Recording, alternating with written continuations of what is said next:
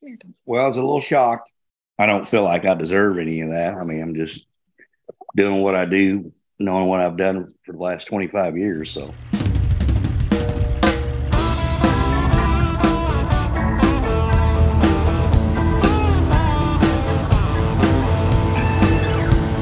A few words of modesty from our May Trucker of the Month, owner-operator Matthew Karr, there at the top.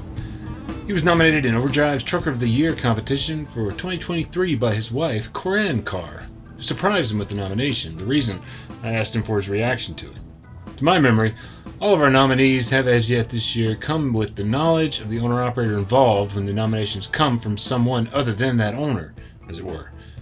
Owner-operator Karr is well-deserving, no doubt, coming off a banner year pulling a fuel tanker in various areas of the country, leased to Quality Transportation out of Halltown, Missouri. I'm Todd Dills, and for this edition of Overdrive Radio for Friday, June ninth, twenty twenty-three, and dropping at the world-famous Overdrive Online dot com this coming Monday, we're walking through Karr's quarter-century trucking with him in his own words.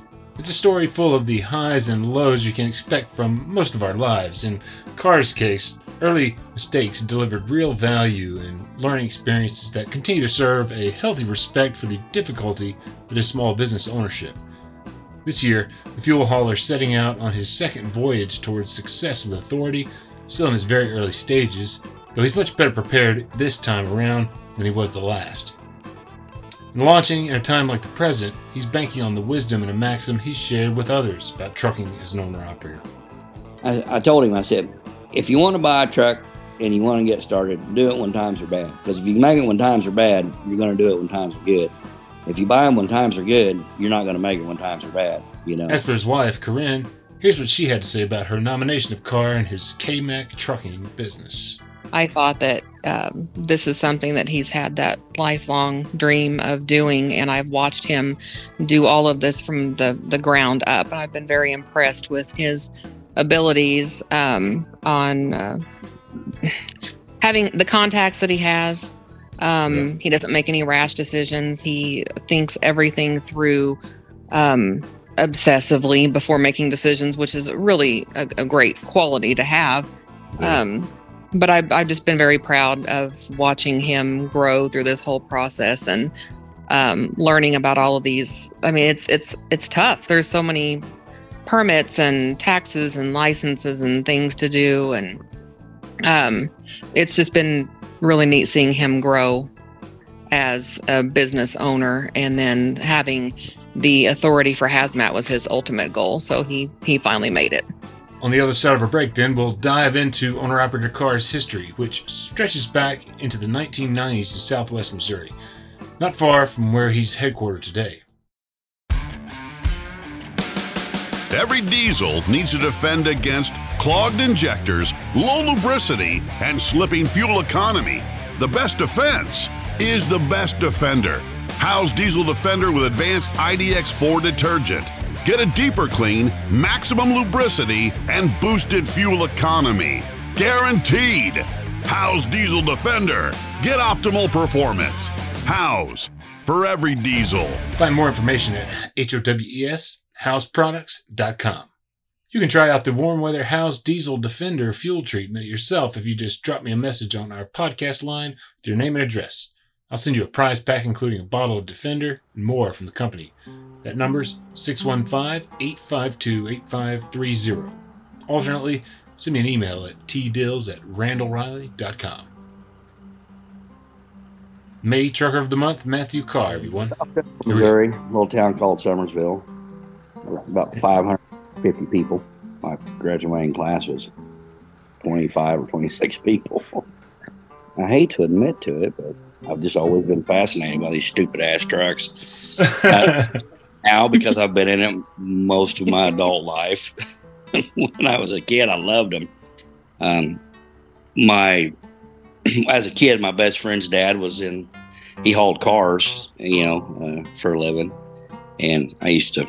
But if they do something short, I'd, I could go ride with him every once in a while. And then my stepdad's, well, he's my he was my neighbor, but my stepdad's cousin had an old International cab over.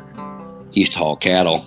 They used to haul their own cattle. They were a pretty big outfit. So I'd always go talk to him, and he'd let me looking around the truck, you know, I never could go with him. You know, I don't cattle. I don't know what he, he was always longer stuff, but yeah. I was putting cow pot and different things.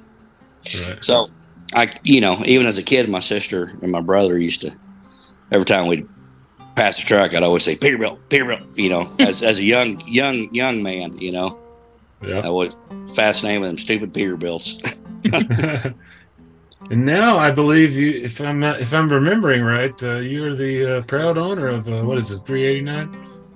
Well, I've had several of them, yes, but you know, um, but yeah, it's a three eighty-nine. I'm in a twenty-one. I ordered it. I spec'd it out, two ninety inch roll base. It's legendary blue. It's a nice truck. Yeah. I didn't do anything overboard with it because it's still a tool. It's a, you know, hammer's a hammer. Yep. It's still a tool. I did. I wasn't even trying to make it a show truck.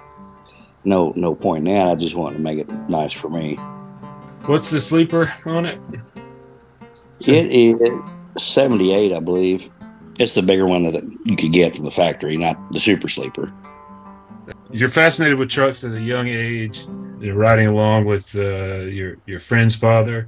Um, when did you kind of make moves to actually start working in trucking? Well, I moved up. I, I moved up to Southwest Missouri when I was probably eighteen, nineteen, somewhere around there. And how I got started is my brother's neighbor is I'd go see my brother, and they lived out in a little town called Freistadt. Well, their neighbor was dairy farmer, and his the dairy farmer, his kids had trucks. His daughter and her husband had trucks. Well, their daughter, which happened to be my first wife, um, ended up getting involved with them. And I honestly owe my career to that man. It's my ex-father-in-law's who it is. And sure. He taught me, he's the one that taught me how to drive. And he'd been, well, that was twenty-five years ago, and he'd, he'd been there for twenty years. So, you know, I don't come from the new breed of truckers. I come from that old school, get your hand smacked if you've missed a gear mentality.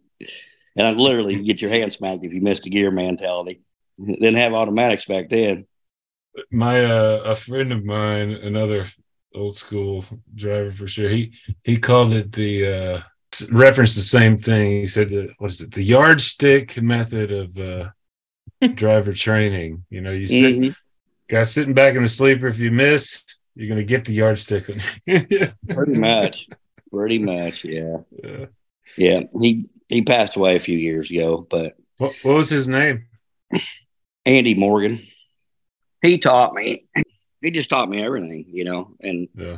Some of the best advice he ever gave me was, "You never know as much as you think you know, and don't ever try to outdrive yourself." And that's, you know, the best advice advice he ever gave me. Don't and go be, beyond be, your limitations. Yeah, be aware of your own limitations. Yeah, yeah. Be that's what yeah. Be aware of your own limitations. And that's it sounds like that served you well. I mean, I think Koren told me you haven't been you haven't had any um, significant accidents over the course of your career. No. I help fuel. I help petroleum products. Yep. So you always have to be on the defense. What what were you what were your your in, your former in-laws there? Uh, what kind of work were they in again uh, when you when you were first getting Training oh, it was reefer. Reefer. It was, yeah. That was the easiest thing to get into back in the day. Well, it still is, I think. Anybody can do that. Yeah, I mean, and it's uh, it's, it's one of the things that is a little bit less uh, impacted by uh, some of you know the the, the cycles of uh, economic activity, I guess. Sure. Yeah, we all sure. gotta eat. We all we all want our, our food and beverage, right? Absolutely. I think I was twenty-two when I actually got my license, and a lot of people wouldn't really hire me until I was twenty-three.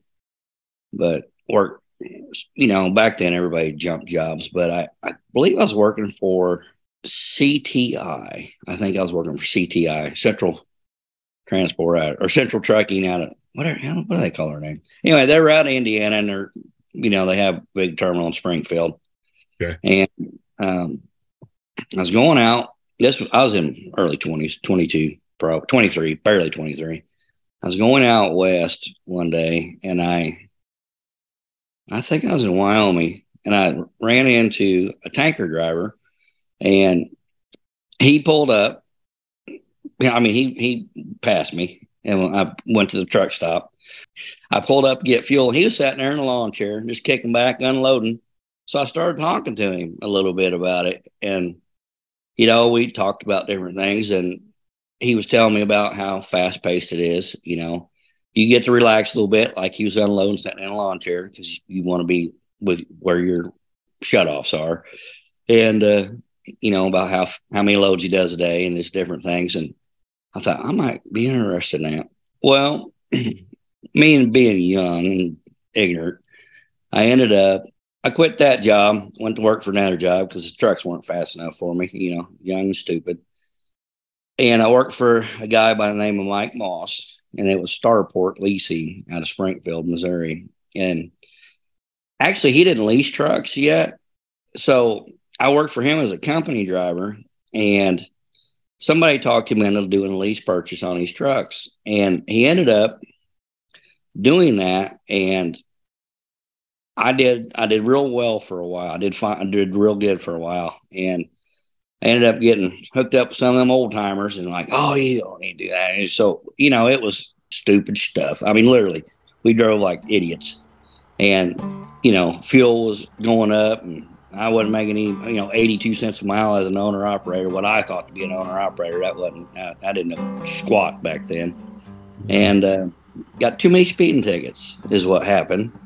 And uh, actually got my license suspended for thirty or ninety days. I don't remember, for too many tickets, too many points. Wow. Like, anyway, ended up letting him have that truck back. Like I said, it was a lease purchase. He expected, he expect, they all expect them lease purchases to go back. Yeah, that's too bad. That's anyway.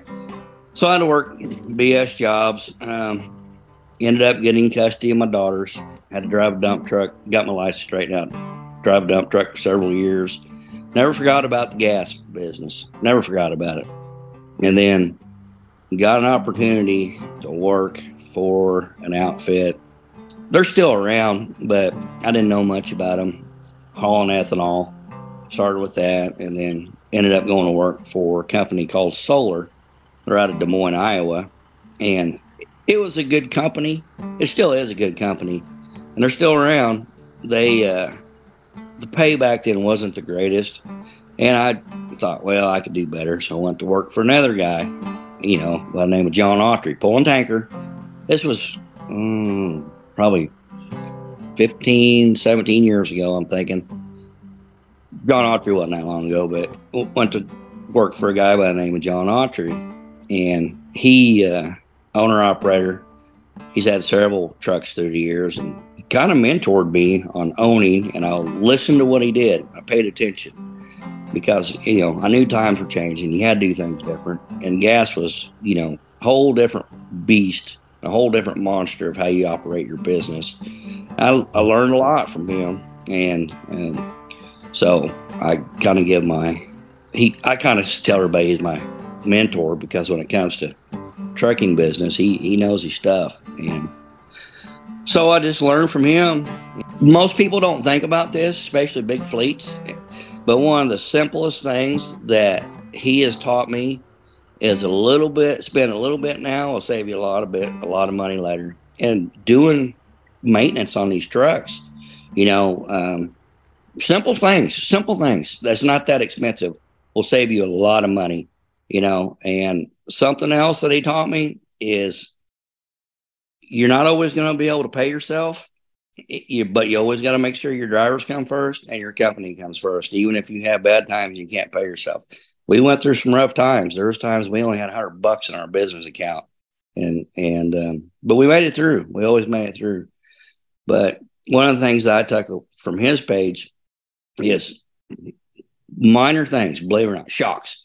All right, especially with what we do with gas, shocks are only going to last you about a year on the tractor, especially drive shocks. They, they, that's everybody's like, well, when when they start leaking, let's change them.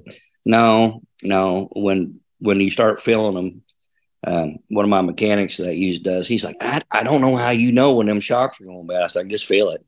But you know, think about it. Shocks are a hundred bucks a piece. Tires are seven hundred dollars a piece, six, seven hundred dollars a piece. bad shocks makes your tires go bad, you know, stuff like that. You know, change your change your rear end fluid properly, just stuff like that. I mean, just simple right. things like that. A little bit of maintenance, pre-maintenance goes a long ways. You mentioned the tough times. I think maybe we're, we might be jumping ahead a little bit. Tell me, tell me though, um, you know, you when did you when did you really go out and buy the first truck? Was it was that six years ago? The first actual truck that I bought, one that wasn't a lease deal. Well, I only did that once, but and the reason it took so long is I was raising my daughters. But I, I, I'll tell you this: having custody of my kids, I didn't want to commit to something that I knew I would have to commit to one hundred percent. So after I got custody, you know, until my daughters got grown, is before I bought my first truck. Which part of that is my wife, you know, now that has supported me and helped me get through the bad times. She's, I'm gonna tell you, she's a hell of a lot smarter than I am. But uh, but anyway, so six years ago, I bought my first truck. I started out leasing on to a few companies here and there. Didn't care for it. I, I wanted to go back. I only did it for about a year. Went back to gas. Um, I was leased on to a guy a couple different times. Um, Quality Transportation out of Halltown, okay. named Dave Baum. I, I got to give him kudos too. He's a good man. He's a great man. He just, I just uh, hauling gas, you know, um, leased on to him probably five years ago. So we've been in six years, seven years, almost seven, almost yeah. seven years. I, yeah. So I've been leased on to him off and on. There was a short spot in between there that I got my own authority and went out on my own. Well, I made the mistake of not listening to a lot of these guys. Don't grow too fast. Don't grow too fast. I did. Tried to buy too much. Insurance got high.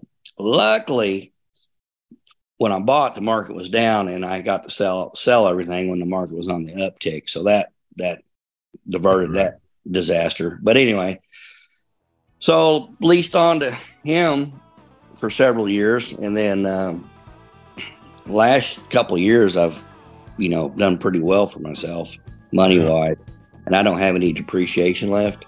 So I decided to buy a trailer and go back out on my own again.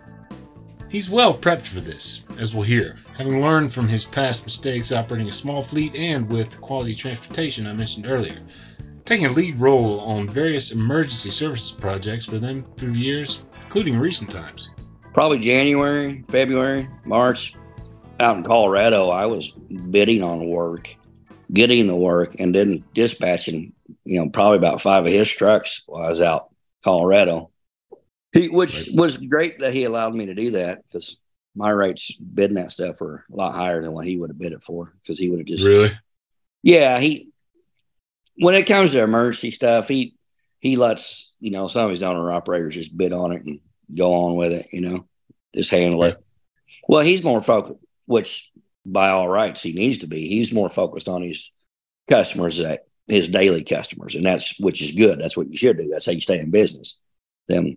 One-offs that make you a lot of money in the short term don't necessarily keep you in business. So yeah. Now, are you about to go bet your business on those one-offs? no. no uh, sometimes. Sometimes. Yeah, sometimes. Sometimes, yeah. If yeah. there's a disaster. Yeah, it's it's yeah. like emergency relief, hurricanes, or like back in February, Suncor out in Colorado went down for a while. So Right, uh, that's right. Have to remember that. Have to. Gas trucks in the country are out there hauling fuel. So you recently purchased a trailer? Yeah. It is a twenty twenty-three Polar uh, gas trailer, four-hole, nine thousand five hundred gallon capacity. We don't haul that much. It's just what the capacity is. Four different compartments. You could oh, yeah. load four different products on there, technically. Yeah. Is that a common scenario? Different products that- on the same trailer? Oh yeah, that's it's done every day. Yeah.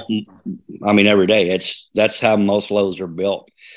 Okay. You know, you'll have, let's just say, you'll have six thousand regular unleaded. Um, you may have a thousand premium and a thousand diesel on there, or right. you know, sixty-five one to one, something you know similar to that scenario. Right. And when you do when you're doing these deliveries, are you? You're picking up where and delivering to where? Like, what are some of the different scenarios that you're in?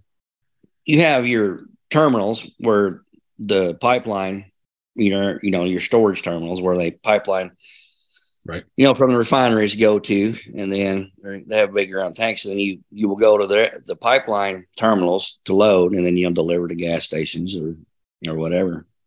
And I have to tell you, you've probably seen some of these gas stations. It's not the easiest thing to do with a two ninety inch wheelbase truck, which mine's stupid long. I when I ordered it, I wasn't planning on coming back to gas, but I did.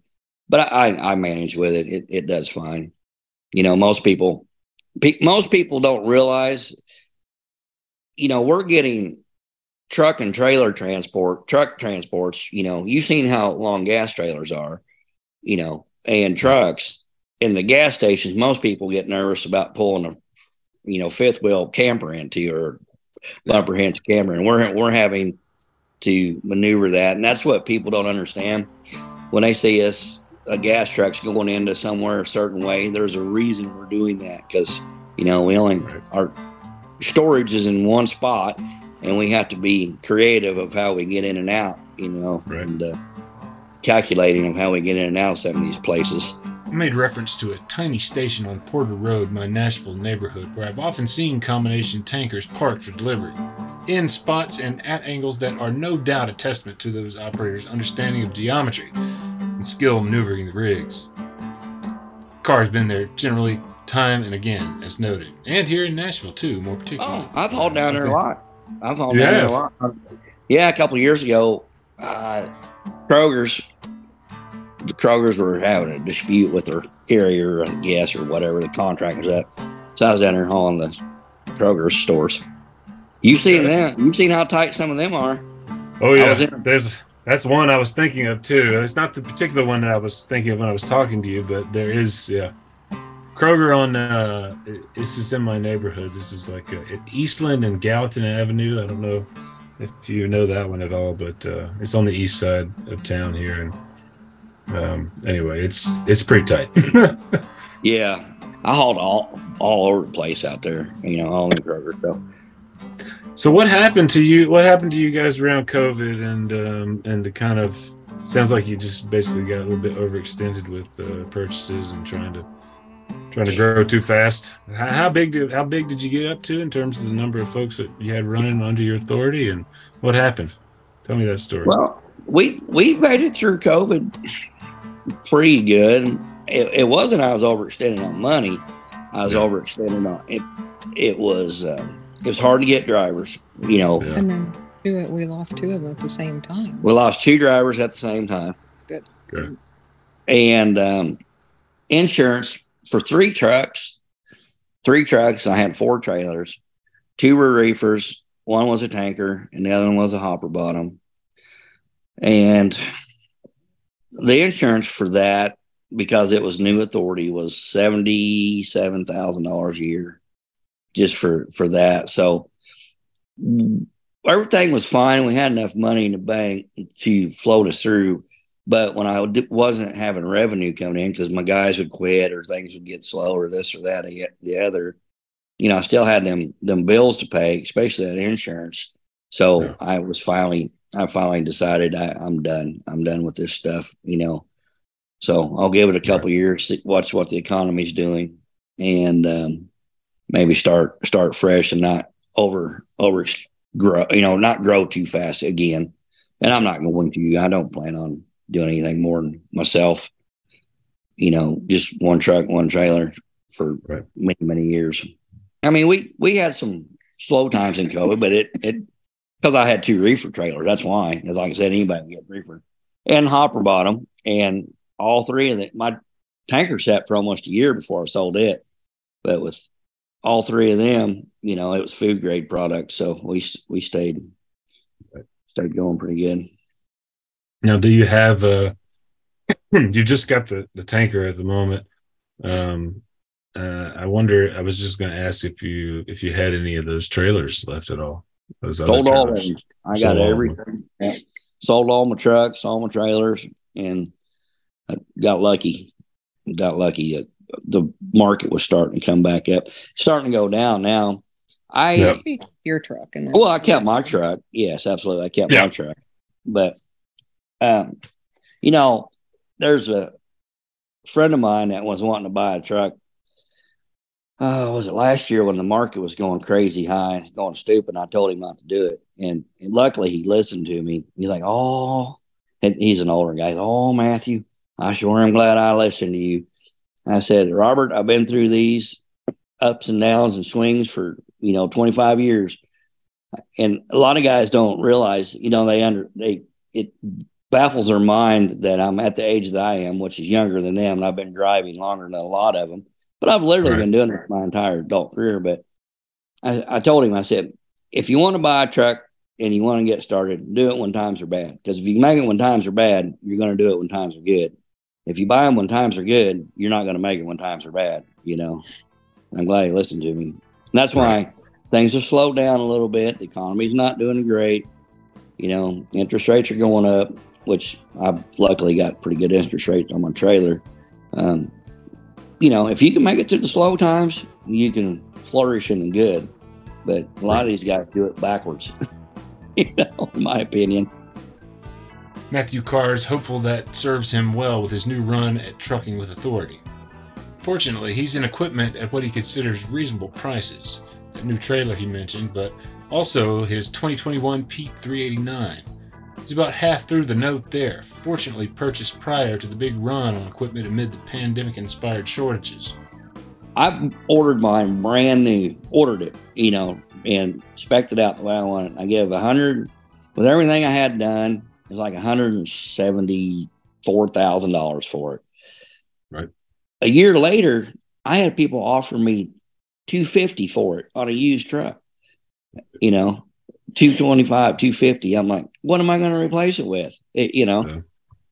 So I kept it. Probably a good decision. Yeah, yeah, yeah. Because the new ones are, if you can even get one, or they're what two, two fifty now, I think. When you get uh, approved, where are you going to be? Is this um, is this local work that you're doing, or is this um, yeah? Are you going to be uh, centered on a particular uh, locale, or is this something where you will um, go to a certain place and spend a lot of time there servicing stations and then come back to a different place? How, how are you planning to approach it? It's a little bit of both is how that works. Um, okay. You know, the some of the suppliers that I've set up with, they um, like the idea to have someone that will travel for them, which is good because you can charge a premium freight rate on that and go into a location where they may have a bunch of people have the flu or something, or too many people on vacation. You can go into an area like, let's say Nashville. I mean, like Nashville contracts might be is, having issues, or pipeline might be down. That pad may be down or something. So if, if you're willing to travel, that's why I have a sleeper on my truck. Another reason, if you're willing to travel, you can have a premium place, but most of the time price, most of the time though, you, you just run around local, you know, just, and that's why you see a lot of gas trucks with sleepers on them. The big guys is, is, or the smaller outfits is because the ones that are willing to travel is the ones that, you know, can capitalize on them. You remember, was it last year, last November, old Tucker Carlson said that we only had thirty days fuel, uh, fuel of supply left. So that's not incorrect. That's that's normal. Right. That's all we really have. That's yeah. really that's all we have is if all the refineries stop working, period, then we'll have in the national reserves, we'll have thirty days left. Right. But what happens is is that all goes for the government. That's strategic reserves. That's what it's for. Right. Well, everybody on the East Coast panicked. So we Let's just say here it was a good time to be a fuel hauler last year. Karr did very well. And he's learned a lot about the fuel movement business over the years. We we charge by the gallon. We we okay. charge by the gallon. So you have so much per gallon per mile is what you charge, like zero to fifteen and maybe three cents a gallon is what you're charging. But um, okay. you know, the market, the the cost on the freight's usually fixed. Pretty much, you know, unless, you know, then you got fuel surcharge and stuff on top of that. But the price when you're buying it is up and down constantly, constantly up and down. So they're, they're playing the market just like the stock market market is playing the market. Right. So, you know, if they can, when the price changes at certain time. If they can, if the price is going way up, then they load as much as they can before that time. But sometimes it catches them too, because it may be going up ten cents, you know, one day, and then they buy it for, let's just say, make it easy numbers, and because this is not their actual price, but let's just say it's a dollar. Let's just say it's a dollar a gallon to buy it at the rack, and then it goes up ten or fifteen cents, you know, at time X. Well, then the next day it ends up going down, and they load a full load of gas and go put it in the ground. The next day, it freaking stuff drops, you know, twenty-five cents. Then they, they lost money. So it's, it's all a game they play. Yeah. Keeps you on your toes. Keeps you, keeps you from getting bored, I suppose. Yeah. Fringe benefits of this kind of work. Yeah. Uh, this last year has been pretty crazy one for you guys, I'm sure. Uh, yeah. Doing that kind of work. Yeah. Oh, yeah. When I first started, um, fuel ban, I moved a penny one way up or down. It, I mean, it may stay the same. If it moved, if it moved two cents, everybody was in a panic mode. Now it, it may have ten, twenty cent swings. Oh, it was, it was after the new administration got in, things started going crazy. There was ninety, there was ninety cent swings on diesel fuel at the, yeah. It's yeah. crazy. That's that's huge. ninety cents a yeah. gallon swings. What's the insurance look, gonna look like here? Not bad. It's not okay. bad. No, because Great West has a they have a program for if you one truck, one trailer, you know, small operators like that. They they're pretty fair. Right. You know, pretty fair. One of the reasons my insurance was so high before is because right. a lot of these cotton picking brokers or whoever you hauled for wanted you to have, you know, three hundred thousand dollars to half a million dollars worth of cargo liability. Well, none of their stuff you're hauling is even worth one hundred thousand dollars or even twenty thousand dollars. They want you to have that cargo, you know, on there. Right. Where with fuel, my cargo is really low. What is high is my liability portion, and yeah. because it's fuel and hazardous material, and I have an umbrella policy too. But But, but yeah, that I'll say these outfits that think their stuff's worth more than what it really is. Now I get it if it really is worth that, but a lot right. of these places wanted you to have that you hauled for, you know, two hundred fifty thousand dollars to half a million dollars worth of cargo. And that's where my insurance went up. Right. So, right. And it, it wasn't worth it. Trust me, it wasn't, the freight wasn't worth what they wanted you to carry um, as far as. Right. It didn't pay worth of what they wanted you to have in insurance. This time out with his motor carrier authority, the owner-operator moves forward with the full support of his partner at home, of course. Here's Koren Karr describing how the two met while working with Solar Transport to take us through to the end. We met in the gas industry, so uh, we both worked at Solar together, Solar Transport. Okay. And um, we met through that, and we immediately clicked. We were really good friends from the very beginning. Um, I don't think it was even that we had a lot in common necessarily. Um, There's it was just, it, well, yeah, we had the same sense of humor and the same industry experience. Um, and then, so then we, we were just friends for years, and, um, we leaned on each other when the other one was going through a divorce. Yeah. We, we both wow. went through, um, divorces not too far apart from each other. Not because of right. each other. It's very, very important to mention. Right, because, right, right, right. Well, right. It, Yeah, so then we we leaned on each other, and we, you know, dated other people after our divorces, and then somehow just, we just, well, he asked if I wanted to go to dinner one night after work, and and I said, yeah, just like for a dinner, you know, just to meet, dinner. just to meet after work. And then he came and picked me up, and he had flowers, and I knew that that was you actually, had a bad day. I had a really bad day, and he picked me up with flowers, and I realized it was actually a date, and we've been together I didn't even ever realize since. It was a date either at that time. I, it, it was a date. So, yeah, so we met through the fuel industry, and then, you know, we're, we can't get out of trucking. I've I've tried. You know, I went back to okay. school um, to get a degree in criminology, and ended up right back in trucking at Solar after I finished my degree. A big so. thanks here to both the Karrs for their time, and congrats to Matthew for the nod for Overdrive's Trucker of the Year award, for sure. You can enter your own one to three truck business or put forward an exceptional owner-operator you know who's well-deserving through the nomination form at Overdrive Online dot com. I'll put a link to it in the show notes wherever you're listening, and if you haven't, leave Overdrive Radio a rating or review there. No doubt it helps interested owners find the podcast. Overdrive Radio is a production of Overdrive, the voice of the American trucker. It's edited and produced by me, Todd Dills, with the acoustic guitar and other support of trucker-songwriter Long Haul Paul Marhoeffer. The theme is Legend of the Snake Man by Marhoeffer, featuring the guitar work of Travis Snake Man himself, Lannick, Terry Two Socks Richardson on bass, keys by Tishomingo Jim Whitehead, and on drums, Andrew Marshall. The podcast is backed up further by Overdrive's own news editor, Matt Cole, social media coordinator, Holly Young, executive editor Alex Lockey, and video editors Lawson Rudersel and Andrew Glenn. We'll see you next time.